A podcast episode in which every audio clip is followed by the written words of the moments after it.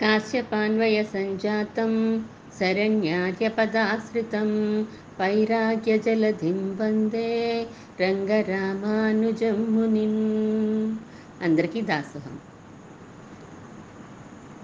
మంత్రోపదేశం చేస్తారు ఆచార్యులు అని తెలుసుకుంటున్నాం పరమాత్మ కంటే కూడా ఆచార్యుల్ని ఆశ్రయించడం చాలా సులభము ఫలాన్ని పొందడానికి కూడా ఆచార్యులైతే కృపాసముద్రులు. కనుక నిగ్రహానికి అవకాశం ఉండదు. పరమాత్మ నిరంకుశమైన స్వాతంత్రం కాబట్టి ఒక్కొక్కసారి ఆగ్రహించవచ్చు ఒక్కొక్కసారి అనుగ్రహించవచ్చు. కానీ ఆచార్యుల ద్వారా పరమాత్మని చేరినప్పుడు పరమాత్మ యొక్క అనుగ్రహానికే పాత్రులమవుతాము. నేను ఎంత గొప్ప నా మీద ఎంత భక్తి చేస్తారో నా భక్తుడైన జ్ఞాని మీద కూడా అంతే చెయ్యండి అని పరమాత్మ చెప్పాడు అని తెలుసుకున్నాం.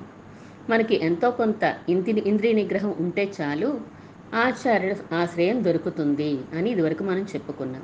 ముందు రోజు రాత్రి భోజనం చేయకండి అంటే అలా ఉండడం ఆచార్యులు ఇలా ఉండాలి అని చెప్తే అది చెయ్యడం. అలా చేస్తే చాలు అంతే తప్ప మొత్తం ఇంద్రియాలన్నీ నిగ్రహించేసుకున్నాకనే ఆచార్యులు పొందుదాం అని అనుకోక్కర్లేదు. కొంచెం ఉంటే చాలు రామానుజ వారిలా కఠినమైన పరీక్షలు ఈ రోజుల్లో అక్కర్లేదు అని తెలుసుకున్నాం మనం. ఆచారణ ఆశ్రయిస్తే ఒక మంత్రాన్ని ఉపదేశం చేస్తారు. మంత్రాన్ని చెప్పడం అని అనరు. మంత్రాన్ని ఉపదేశం అని అంటారు. ఎందుకంటే ఆ మంత్రంతో పాటుగా ఆయన యొక్క ఆయన యొక్క మంత్ర శక్తిని కూడా దానికి జోడించి మనకి ఇస్తారు కాబట్టి ఉపదేశము అని అంటారు. మనుషులు రకరకాలుగా ఉంటారు. వారి కోరికలు కూడా రకరకాలుగా ఉంటాయి.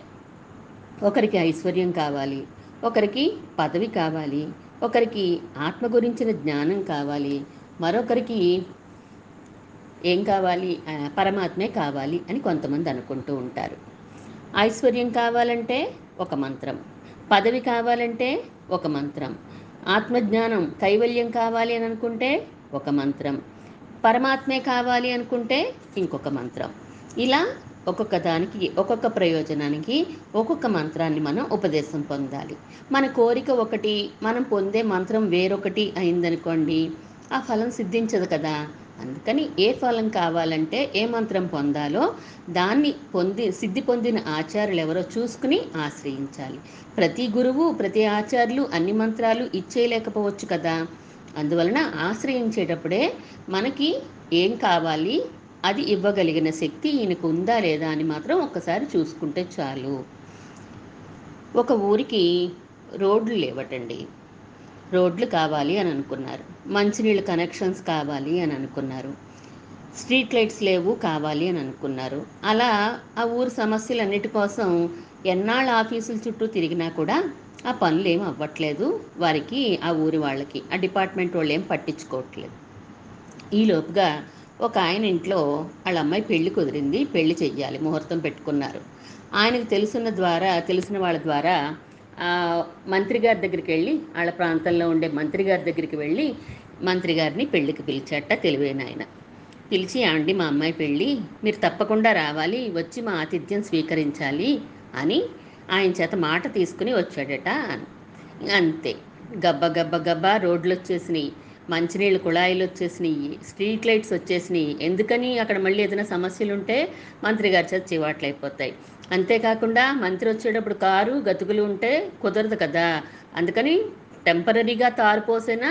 ఎంతో కొంత రోడ్డు వేసేస్తారు కదా స్ట్రీట్ లైట్స్ అన్నీ వచ్చేస్తాయి.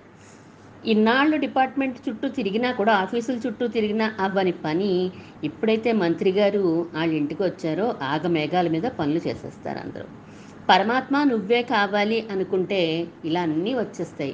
ఐశ్వర్యం వస్తుంది పదవి వస్తుంది కైవల్యం వస్తుంది మనకి ఏది కావాలంటే అది అన్నీ వస్తాయి. పరమాత్మని ఆశ్రయిస్తే. మా ఆచార్యులు ఎప్పుడు తరచుగా ఒక ఎగ్జాంపుల్ చెప్తూ ఉంటారు. పదివేల రూపాయలు మన దగ్గర ఉన్న కోరుకున్నాం అనుకోండి మనం ఒక వెయ్యి రూపాయలు ఒక ఐదు వందల రూపాయలు ఒక యాభై రూపాయలు విడివిడిగా అడగక్కర్లేదు కదా. అందులోనే ఉంటాయి. పదివేల రూపాయల్లోనే వెయ్యి ఉంటుంది ఐదు వందలు ఉంటుంది యాభై రూపాయలు ఉంటే అన్నీ అందులోనే ఉన్నట్లే కదా. అలా రకరకాల కోరికలు కోరక్కర్లేకుండా ఒకే ఒక మంత్రం తీసుకుంటే తీరిపోయే మంత్రాలు కూడా ఉన్నాయి. అంటే ఒక మంత్రంతో ఈహలోక సుఖాలు వస్తాయి పరలోక సుఖాలు వచ్చేటువంటి మంత్రం ఉన్నది. అదేంటండి? మంత్ర రాజము అంటారు. అష్టాక్షి మహామంత్రము నారాయణ మంత్రము. అది పొందితే అన్నీ వస్తాయి. దానంతట అదే వస్తాయి. మరి మంత్రము అంటే అసలు అర్థం ఏంటి? అంటే మంత్రము అంటే కొన్ని పదాల సమూహము లేదా కొన్ని అక్షరాలే కావచ్చు. ఒక్కొక్కసారి ఒక్కొక్క పదమే ఉండొచ్చు కనుక పదం అంటే ఏంటి? అంటే ఒక అర్థాన్ని ఇచ్చేది ఏదైతే ఉంటుందో దాన్ని పదము అంటారు. రా అన్నామనుకోండి అది ఒక పదమే. ఎందుకని? రమ్మని చెప్తోంది కదా దానికి ఒక అర్థం ఉంది కాబట్టి ఒకే అక్షరం ఉన్నా కూడా అది పదమే అవుతోంది. అలాగే ఫర్ ఎగ్జాంపుల్ లక్ష్మి ఇలా రా అని నన్ను ఎవరైనా పిలిచారనుకోండి లక్ష్మి ఇలా రా అంటే మూడు పదాలు ఉన్నాయి అందులో. మూడు పదాలు ఉన్న రా అనేది ఒకే అక్షరమైన అర్థాన్ని ఇస్తుందని ఎలా చెప్పుకున్నామో అలాగే లక్ష్మి ఒక పదం ఇలా ఒక పదం రా అని ఒక పదం. మూడు పదాలు ఉన్నాయి ఇందులో. మూడు పదాలు ఉన్నాయి కాబట్టి ఇది ఫర్ ఎగ్జాంపుల్ చూద్దాం. ఇది ఎలా అర్థం చేసుకోవాలంటే రోగం వచ్చిందనుకోండి మందులు వేసుకుంటూ ఉంటాం. మందు ఎలా తయారు చేస్తారు? ఇన్ జనరల్ మనకు వచ్చే అనారోగ్యాలకి మందులు విరుగుడు మన ద- మనం తినే ఆహార పదార్థాల్లో ఉంటాయి మన చుట్టూ ఉండే ప్రకృతిలో ఉంటాయి. ఇది మనకి కరోనా టైంలో చాలా బాగా తెలిసింది మనం. ఇంట్లో ఉన్న పదార్థాలతోటే మనం పసుపని మిరియాలని ఆవిరి పట్టడం అని ఇలా మనం పచ్చకర్పూరం అని మన ఇంట్లో వాటితోటే మనకి రోగాలు మనం తగ్గించుకోవడానికి రాకుండా ఉండడానికి ప్రయత్నాలు చేస్తున్నాం కదా. వీటిలో ప్రకృతి మన చుట్టూ ఉండే ప్రకృతిలోనే చాలా రకాలు దొరుకుతూ ఉంటాయని అనుకున్నాం మనం. వాటిలో దోషాలు ఉంటాయి గుణాలు ఉంటాయి ఆ మందు ఆహార పదార్థంలో. మనకి ఉదాహరణకి అజీర్ణం చేసిందనుకోండి ఏమంటారు ఇంట్లో వాళ్ళు? కొంచెం వామేసుకో తగ్గిపోద్ది లేదా కొంచెం మిరియాల నవ్వులు సరిపోద్ది అని అజీర్ణం తగ్గిస్తాయి అని చెప్తారు. కానీ కొంచెం వేడి చేయడం అనే గుణం కూడా ఉంటుంది అందులో సైంటిస్టులు ఏం చేస్తారు? ఈ మిరియాలు వాము అలా ఎలా ఉన్నాయో అజీర్ణం పోగొట్టడానికి ఉపయోగపడే వస్తువులు ఏవైతే ఉన్నాయో వాటిని పరిశీలించి అందులో అజీర్ణాన్ని తగ్గించే పదార్థం ఏంటి అనే దాన్ని రీసెర్చ్ చేస్తారు. రీసెర్చ్ చేసి ఏ పదం ఏ పదార్థం అయితే ఆ రోగాన్ని తగ్గిస్తుందో దాన్ని బయటికి తీస్తారు. బయటికి తీసి ట్యాబ్లెట్ల ద్వారా మాత్రల కింద తయారు చేసి డాక్టర్ల ద్వారా మనకి అందుతాయి కదా. మన రోగం తగ్గుతుంది. ఆ వేడి చేయడమో లేకపోతే తలనొప్పి రావడమో అనే సైడ్ ఎఫెక్ట్స్ ఉండవు. దాంట్లో ఏది పనిచేస్తోందో అది మాత్రమే కావాల్సింది మాత్రమే తీసుకున్నారు సైంటిస్టులు. అలాగే వేదాల్లో శాస్త్రాల్లో ఉండే విషయాలన్నింటినీ కూడా పరిశీలించారు. అవసరమైన దాన్ని బయటికి లాగారు. మంత్రాన్ని తయారు చేశారు. ఎవరు? ఋషులు. మన ఆచార్యుల ద్వారా మనకు అందే మంత్రాలన్నీ కూడా ఎవరు ఎవరి వలన వచ్చినాయి? ఋషుల వల్ల వచ్చినాయి. మంత్రంలో ఉండేవి అక్షరాలే లేదా పదాలే. మనం మాట్లాడుకునేది అంతే అక్షరాలే పదాలే. కానీ అవే పదాలు మంత్రం కింద ఎలా అవుతాయి? దాని మంత్రం అని ఎందుకంటాం మనం? అంటే ప్రతి అక్షరానికి ఒక శక్తి ఉంటుంది. లక్ష్మి ఇలారా అని జరి అని పిలిచినప్పుడు ఏమైంది? నేనే వెళ్తాను కదా. ఎవరైతే పిలిచారో వారి దగ్గరికి లక్ష్మి అని పేరు కలిగినటువంటి నేనే వెళ్తాను తప్ప ఇంకొకళ్ళు వెళ్ళరు కదా. అలా కాకుండా అక్షరాలను అటు ఇటు కదిపేశారనుకోండి తిప్పేసి రా లా ఈ క్ష్మి లా అన్నారనుకోండి అంటే అది అర్థం ఉందా దానికి? నేను వెళ్ళను కదా అప్పుడు ఇక్కడ ఎక్కడ కూర్చున్నానో అక్కడే ఉంటాను తప్ప వాళ్ళు ఏదో మాట్లాడుకుంటున్నారులే అనుకుంటాను తప్ప అక్షరాలు క్రమం తప్పి పిలిస్తే అది దానికి ఒక అర్థం లేదు కాబట్టి నేను ఇక్కడి నుంచి కదలను. అర్థం లేదు ఆ మాటలకి శక్తి లేదు ఆ అక్షరాలకి శక్తి లేదు అప్పుడు. ఆ అక్షరాలు ఒక ప్రత్యేకమైన పద్ధతిలో ఉన్నప్పుడే దాంట్లో ఉండే శక్తి బయటకు వస్తుంది. నన్ను నడిపిస్తుంది అక్కడ దాకాను. కానీ నాకు కోపంగా ఉందనుకోండి వాళ్ళ మీద పిలిచిన వాళ్ళ మీద నాకు కోపంగా ఉందనుకోండి అప్పుడు కూడా నేను వెళ్ళను వాళ్ళ దగ్గరికి. అంటే లక్ష్మి ఇలా రా అనే అక్షరాలే అయినప్పటికీ కూడా నన్ను పిలిచినా కూడా నేను కోపంగా ఉంటే వెళ్ళను కదా. వెళ్ళడం అనేది జరగలేదు అక్కడ ఆ పని జరగలేదు. అంటే అక్షరాలకి శక్తి ఉంటుంది కానీ ఒక పర్టికులర్ ఆర్డర్లో ఉంటేనే ఆ శక్తి బయటపడుతుంది. పర్టికులర్ సిచ్యుయేషన్లోనే పర్టికులర్ పర్సన్కే ఉపయోగపడుతుంది. అవునండి? లక్ష్మి ఇలారా అని పిలిస్తేనే నేను వెళ్తాను. అక్షరాలు అటు ఇటు చేసేసి అర్థం పర్థం లేకుండా ఉంటే నేను వెళ్ళను. ఆ శక్తి నన్ను నడిపించదప్పుడు ఆ పదాల్లో ఉండే శక్తి దానికి లేదప్పుడు అక్షరాలు క్రమం మారినప్పుడు దాని శక్తి పోయింది. నాకు కోపంగా ఉన్నా కూడా నేను వెళ్ళను. ఎందుకంటే ఆ అక్షరాలు అప్పుడు నన్ను నడిపించవు అక్కడ దాకాను. ఆ అక్షరాలకు ఉండే శక్తితోటి నేను నడవను అక్కడికి అక్కడ దాకా. అంటే కొన్ని సిచ్యుయేషన్స్లో మాత్రమే కొంతమందికి మాత్రమే అది పనిచేస్తోంది ఉపయోగపడుతోంది. ఇప్పుడు ఎవరండి సైంటిస్టులు మన ఋషులే సైంటిస్టులు వాళ్ళు ఏం చేశారు? ఈ అక్షర శక్తులతోటి రీసెర్చ్ చేశారు. మన వాళ్ళు ల్యాబ్స్లో రీసెర్చ్ చేస్తూ ఉంటారు కదా సైంటిస్టులు అంటే వాళ్ళకి ల్యాబ్స్ ఏంటండి? అడవులే ల్యాబ్స్ ఋషులే సైంటిస్టులు. దేని మీద చేశారు? అంటే అక్షరాలు రకరకాల పర్మిటేషన్స్ అండ్ కాంబినేషన్స్ చేశారు అక్షరాలతోటి. ట్రై చేసి ట్రై చేసి ఏ ఏ అక్షరాలు ఎలా ఎలా ఎప్పుడెప్పుడు ఉచ్చరిస్తే ఏ రిజల్ట్స్ వస్తాయి? అవి బ్యాడ్ రిజల్ట్స్ వస్తున్నాయా? గుడ్ రిజల్ట్స్ వస్తున్నాయా? ఏ క్రమంలో బ్యాడ్ వస్తున్నాయి? ఏ క్రమంలో గుడ్ వస్తున్నాయి? ఇవన్నీ ట్రై చేసి ట్రై చేసి వీటినన్నిటిని బుక్స్ రూపంలో రాశారు. ఎలా ఎలా పనిచేస్తున్నాయి అక్షరాలు? ఎప్పుడెప్పుడు ఉచ్చరిస్తే ఏ ఏ రిజల్ట్స్ ఇస్తున్నాయి? దానికి ఏ ఏ అక్షరాల్ని కలపాలి? ఇవన్నీ చాలా జాగ్రత్తగా గమనించి పుస్తకాల కింద రాస్తే వాటిని ఏమంటారండి? మంత్రశాస్త్రము అని అంటారు. ఇంతకీ అసలు మంత్రం అంటే డెఫినేషన్ ఏంటి? మంత్రం అంటే మంతారం త్రాయతే ఇతి మంత్ర అని డెఫినేషన్ మంతారం అంటే ఎవరైతే మననం చేస్తారో మననం చేసేవాడిని త్రాయతే రక్షిస్తుంది. అంటే రక్షణ అంటే ఇదివరకు మనం చెప్పుకున్నాం. కావలసినవి ఇస్తుంది అక్కర్లేనివి తొలగిస్తుంది అని చెప్పి. మంత్రం ఏం చేస్తుంది? ఎవరైతే మననం చేస్తారో వారిని వారికి కావాల్సినవి ఇస్తుంది అక్కర్లేనివి తొలగిస్తుంది. మరి మననం అన్నారు కదా మననం అంటే మాటి మాటికి అనుసంధానం చేయడం. అప్పుడే కదా మరి రక్షిస్తుంది మంత్రం అంటేనే డెఫినేషన్ అది. అందుకని మంత్రం అంటే మాటి మాటికి మనం మననం చేస్తూ ఉంటే అది మనల్ని రక్షిస్తుంది ఆ శక్తి మనల్ని రక్షిస్తుంది అని చెప్పారు. ఇంకొక డెఫినేషన్ కూడా ఉంది మంత్రం అంటే ఏంటో. మననాత్ మంత్ర అంటారు. మననం చేయనిది మంత్రం కాదు అని చెప్పి. దాన్ని మననం చేస్తేనే జపం చేస్తేనే మంత్రం పొందినట్టు కదా. లేకపోతే దా- దాన్ని ఏమంటారు? మంత్ర ఉపదేశం అని అనకూడదు. పద ఉపదేశం లేదా వాక్య ఉపదేశం అని కదా అనాలప్పుడు. మంత్రము అని అన్నామంటే మంత్రం జపిస్తూనే ఉంటేనే అది మంత్రం అవుతుంది మనల్ని రక్షిస్తుంది. సో శరణాగతి చేసిన వారు మంత్రజపం ఎలా చేస్తారు అని అనుకోకూడదు. ఎందుకంటే మంత్ర ఏ ఉపాయం ఆచరించకూడదు కదా శరణాగతి చేస్తే ఆయన చెప్పినట్టు ఉండాలి. అంతే తప్ప కర్మయోగమో జ్ఞానయోగమో భక్తి యోగమో ఏదో ఇంకో ఇంకో ప్రయత్నం ఇంకో ప్రయత్నం చేయకూడదు అన్నప్పుడు మరి మంత్రజపం మరి ఒక యోగం అయిపోతుంది కదా అప్పుడు ఇది ఒక ఉపాయం అయిపోతుంది కదా అప్పుడు శరణాగతి వ్యర్థమే కదా అని మనకి డౌట్ వస్తుంది. మనం భగవంతుని పొందడానికి నేను చేసే మంత్రం ఒక ఉపాయ ఉపాయము అని అనుకుని చేస్తే అది దోషం. అంతే కదండి ఇది నాకు ఫలితాన్ని ఇస్తుంది నేను చేసే మంత్రం వల్లనే నేను పరమాత్మని పొందుతున్నాను అని అనుకుంటే అది ఉపాయం అవుతుంది. అప్పుడు అది చేయకూడదు. కానీ ఆయన సేవగా మనం మంత్రజపం చేయొచ్చు. ఆయన కైంకర్యంగా ఆయన ముఖ వికాసం కోసం ఆయన ఆనందం కోసం మనం మంత్రజపం చేయొచ్చు. ఆయన్ని తలుచుకోవడం కృతజ్ఞతగా మనం మంత్రజపం చేయవచ్చు. చేసుకోవాలి. మన కృతజ్ఞతగా చేసుకోవాలి. మంత్రం అంటేనే మననాథ్ అన్నారు కాబట్టి మనం చేసుకు తీరాలి. భగవంతుని తలవడం అయితే మంత్రాన్నే జపం చేసుకోవడం ఎందుకు? దాని అర్థాన్ని కూడా మనం భావించుకోవచ్చు కదా. భావించుకుంటే సరిపోతుంది కదా. అర్థాన్ని భావించుకున్నా సరిపోతుంది. ఆ మంత్రానికి ఒక అర్థం ఉంటుంది. దాన్నే మాటి మాటికి తలుచుకుంటే సరిపోతుంది కదా. అంటే సరిపోదు. ఎందుకంటే మన మనస్సులు మనం చెప్పినట్టు వినేవేమీని ఈరోజు దీన్ని ఇలా చేసేయి ఇలా చదివేయి అంటే మనకేమైనా చదివేస్తున్నామో మనం అలాగా పొద్దున్న లేవగానే అనుకుంటాం. ఈరోజు తప్పకుండా నాలాయిరంలో ఒక ద- పత్తైనా పూర్తి చేయాలి అని అనుకుంటాం. మన ఎక్కడైనా నిలబడినిస్తుందండి మన మనసు? సగం కూడా చదవం. లెగు లెగు లెగు టీవీ పెట్టు టీవీ పెట్టు అంటూ ఉంటుంది మన మనస్సు.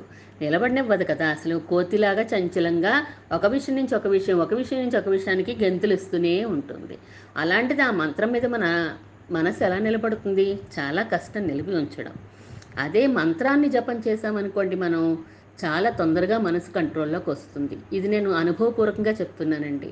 నేను కూడా మంత్రోపదేశం సమయంలో చాలాసార్లు ఆచార్యులతో వాదించి వాదించి ఆయన్ని విసిగించేశాను. మీరు మంత్ర జపం చే ఎందుకు చేస్తారు? చెయ్యకూడదు. మా ఇంట్లో పెద్దలు చేయలేదు. మా ఊర్లో ఎవరు చేయలేదు. ఏ ఆచార్యులు చెప్పలేదు. మీరు ఎందుకు చేస్తున్నారు? మీరు ఎందుకు చేస్తున్నారని? స్వామివారు నవ్వు ఊరుకునేవారు. అంతే తప్ప ఏమీ మాట్లాడేవారు కాదు. నాకు ఇప్పుడిప్పుడు తెలుస్తోంది. దాంట్లో ఉండే ఆనందం ఏంటో ఆచార్యులు ఎందుకు చెప్పారో నాకు ఇప్పుడు అనుభవంలోకి వచ్చింది కాబట్టి నేను ఇంత గట్టిగా చెప్పగలుగుతున్నాను.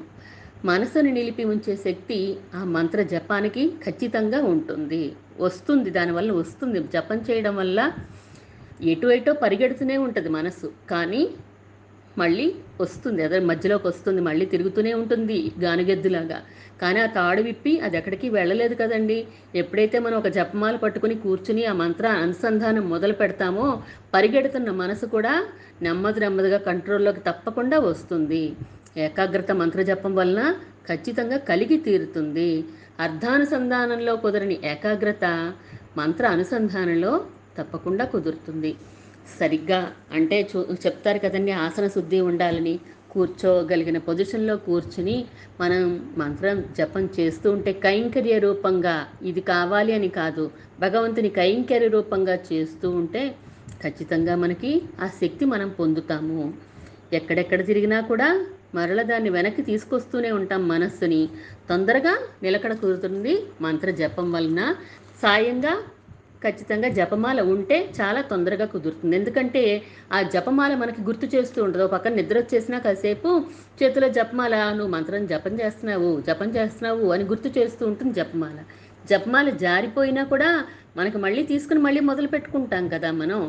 అందువలన ఫస్ట్లో జపమాల అవసరం చాలా ఉంటుంది. అది ఉంటేనే మనకి మనసు ఏకాగ్రత కుదురుతుంది. తర్వాత తర్వాత అంటారా ఆ పొజిషన్ వస్తే ఎవరు ఎవరికి ఏం చెప్పక్కర్లేదు. ధ్యానం కుదిరిపోతే మనం ఏమీ చెప్పనవసరం లేదు ఎవరికి కూడా వారికే తెలిసిపోతుంది అవసరం ఉందా లేదా అన్నది. ఏ మంత్రం అయినా కూడా ఉపదేశం చేయాలనుకుంటే ఆ మంత్ర విషయంలో ఆ ఆచార్యులు సిద్ధి పొంది ఉండాలి. సిద్ధి పొందడం అంటే? అంటే చిరకాలం ఆ మంత్రాన్ని జపించి ఆ మంత్రశక్తిని తాను పొంది ఉండాలి ఆల్రెడీ. అప్పుడే ఆయనకి ఏమవుతుంది ఇతరులకి ఉపదేశం చేయడానికి అర్హత వస్తుంది ఆచార్య పురుషులకి. ఉపదేశం చెయ్యాలంటే ఆయన మంత్రసిద్ధి పొంది ఉండాలి. అప్పుడే ఆయనకి ఆ మంత్రాన్ని ఉపదేశం చేయగలిగిన అర్హత ఆయనకి వస్తుంది ఆచార్యులకి. తాను తన గురువుగారి దగ్గర నుండి మంత్రశక్తిని పొందారు కదండి. ఆయన ఉపదేశ సమయంలో ఆయన మంత్రశక్తిని పొందారు కదా. అది ఒక శక్తి ఉంది. ఆయన ఈ ఆచార్య పురుషులు చిరకాలం జపం చేసి సంపాదించిన శక్తి ఉన్నది. ఆ గురువుగారు ఇచ్చిన శక్తి ఈ ఇప్పుడు ఈ ఆచార్య పురుషులు సంపాదించుకునే శక్తి రెండు కలిపి తన దగ్గరికి ఎవరైతే ఉపదేశం చెయ్యమని వస్తారో వారికి ట్రాన్స్ఫర్ చేస్తారు. చేయగలిగితేనే ఆచార్యులు అవుతారు.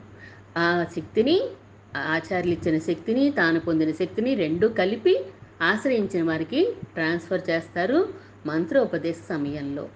అందుకనే మంత్రం ఉత్తినే చెప్పేయడం కాకుండా శక్తితో పాటుగా మనకి ఇస్తారు కాబట్టి అది మనకి ఫలిస్తుంది. మనం ఏదో జపం చేసేయడం వల్ల ఫలించదండి అది. దానికి ఆచార్యుల అనుగ్రహం తోడైనప్పుడు మాత్రమే శిష్యుడికి అది ఫలిస్తుంది తప్ప ఆచార్య అనుగ్రహం లేకుండా పుస్తకంలో ఉన్న చూసేసుకుని చేసేసుకుంటానంటే అది ఫలించను కాక ఫలించదు అదొక దోషం అయిపోతుంది. దానికి తగినటువంటి వేదోక్తమైన వేదోక్తమైనటువంటి హోమం వగైరా ప్రక్రియలు ఉంటాయి కదండి. అవన్నీ చేస్తారు. ఆ సమయంలో మంత్రోపదేశ సమయంలో ఉత్తిన మంత్రం ఒకటి చెప్పరు. చిన్న హోమం అది ఉంటుంది. దానికి ఒక ప్రక్రియ ఉంది. ఆగమశాస్త్రంలోనూ ఆగమ శాస్త్రంలోనూ మామూలు మంత్రశాస్త్రాల్లో వాటిలో ఉన్నాయి. అవి పాటిస్తూ మంత్రోపదేశం చేస్తారు ఆచార్యులు. మరి ఎక్కువ మంది శిష్యులకి మంత్రం చెప్పేస్తూ ఉంటే ఉపదేశం చేసేస్తూ ఉంటే మరి ఆచార్య పురుషులకి శక్తి తగ్గిపోతుంది కదా మంత్రశక్తి తగ్గిపోతుంది కదా మరి. అలా మరి ఎక్కువ మందికి ఇచ్చేస్తే చివరి వాళ్ళకి ఏమి ఇవ్వలేకపోతారేమో మరి. కొంతమందికే ఇచ్చి కొంతమందికి ఇవ్వలేకపోతారేమో అంటే నో అలా కాదు. మనం ఇతరులకి పాఠం చెప్తున్నాం అనుకోండి అదే పాఠం చెప్పే కొద్దీ చెప్పే కొద్దీ మనకి దాంట్లో ఉండే లోతైన విషయాలు మరింతగా మరింతగా తెలుస్తాయి. మనకు తెలిసిన విషయాలు చాలా చక్కగా దృఢపడతాయి మన మనస్సులో. అంతే కదండి మనం చదువుకున్న చదువు కింద తరగతి వాళ్ళకి చెప్పి చూడండి. అప్పుడు మనం చదువుకున్న దాంట్లో మనకు అప్పటిదాకా రాని డౌట్లన్నీ వస్తూ ఉంటాయి క్లియర్ అయిపోతూ ఉంటాయి. మనం చెప్పే కొద్దీ చెప్పే కొద్దీ. అది దృఢపడుతూ ఉంటుంది ఆ శక్తి. అలాగే తనను ఆశ్రయించిన వారికి తన మంత్రశక్తి ఇచ్చే కొద్దీ కూడా మన ఆచార్యులకి పెరుగుతూ ఉంటుందే తప్ప తరిగిపోవడం అంటూ ఉండదు. ఎంతమందికి ఆయన ప్రేమగా ఇస్తూ ఉంటారో అంతమంది చేసినా కూడా ఆయన శక్తిలో ఏ లోటు ఉండదు. అది పెరుగుతుందే తప్ప తగ్గదు. ఇక మే- మంత్రం గురించిన వివరాలు రేపు మళ్ళీ తెలుసుకుందాం. శ్రీమన్ మహాభూతపురే శ్రీమత్ కేశవయజ్వర కాంతిమత్యాం ప్రసూతాయ యతి రాజాయ మంగళం.